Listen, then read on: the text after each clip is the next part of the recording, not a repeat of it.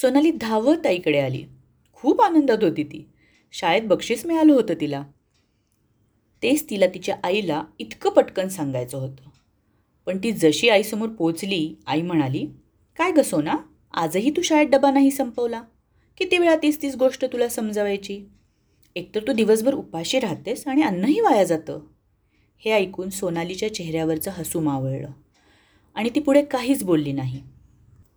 मग आईनेच तिला विचारलं तू इतक्या गडबडीने मला काय सांगायला आली होतीस? तर सोनाली फणकारून म्हणाली काही नाही.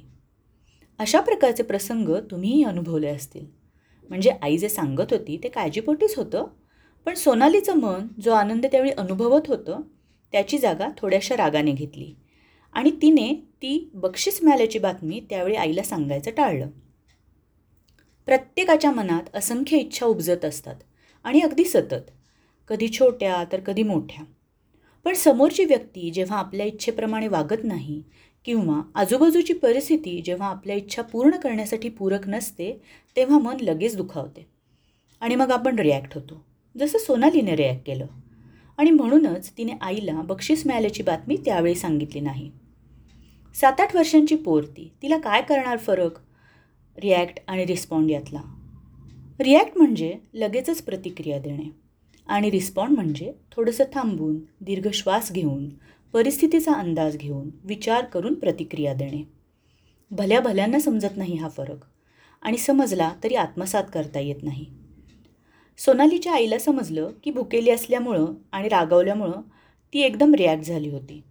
मग आईने लगेचच तिच्यासमोर तिच्या आवडीचा लाडू आणला. लाडू पाहताच आईच्या लाडक्या सोनाची कळी खुलली आणि तो पोटात गेल्यावर तिने आईला बक्षीस मिळाल्याबद्दल उत्साहाने वर्णन कर करून सांगितले. हीच संधी साधून आई सोनालीला म्हणाली बाळा मला जे तुला समजवायचं आहे ते समजण्यासाठी तू थोडीशी लहान आहेस आणि कदाचित तुला पूर्णपणे समजणारही नाही. पण मी जे काही तुला सांगणार आहे ते तू नक्की लक्षात ठेव. सोनालीने दुसरा लाडू घेत होकारार्थी मान डोलावली आणि लक्ष देऊन ऐकू लागली. आई तिला सांगत होती की पुढच्या वेळी जेव्हा केव्हा तुला राग येईल किंवा समोरच्या व्यक्तीने बोललेली सांगितलेली एखादी गोष्ट तुला आवडणार नाही तेव्हा थोडंसं थांब आणि मग तुला काय वाटते ते शांतपणे सांग. लहान मुलं किती निरागस असतात.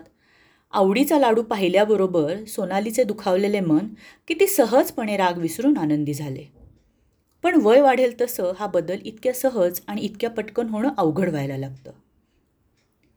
मनात येणारे विचार मनात येणाऱ्या कल्पना मनात साठलेल्या आठवणी मनात निर्माण होणाऱ्या इच्छा मनाला जाणवणाऱ्या संवेदना या सगळ्यांचा आपल्या आयुष्यावर थेट परिणाम होत असतो असं मला वाटतं. असं म्हणतात की कुठलीही गोष्ट आधी आपल्या मनात येते आणि मग ती प्रत्यक्षात उतरते. माणसाचं मन अगणित इच्छांनी विचारांनी भरलेलं असतं आणि यात सतत वाढच होत असते. एकदा मनात आलेली गोष्ट सहजासहजी तिथून वजा होत नाही. पण मनात उत्पन्न झालेल्या इच्छा पूर्ण करण्याची ताकदही मनात नक्कीच आहे. मनाच्या चंचलतेबद्दल मी वेगळं असं काय सांगणार? आपण सर्वजण तो अनुभव सतत घेतच असतो.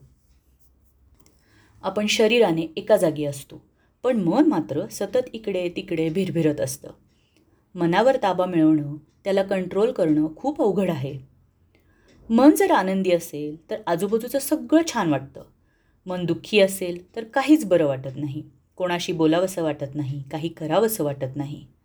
मनात जर राग असेल तर चिडचिड होते. राग आजूबाजूच्या लोकांवर वस्तूंवर निघतो. मनामध्ये आत्मविश्वास असेल तर येणाऱ्या प्रत्येक परिस्थितीला तोंड देण्याचं सामर्थ्य मिळतं. मनामध्ये प्रेम असेल तर ते आपल्या वागण्यातून बोलण्यातून कळत नकळतपणे व्यक्त होतं. म्हणजे मनामध्ये जी भावना उत्पन्न होईल त्याप्रमाणे आपल्याला आजूबाजूचं जग दिसत असतं. आणि आपण तसे वागतही असतो.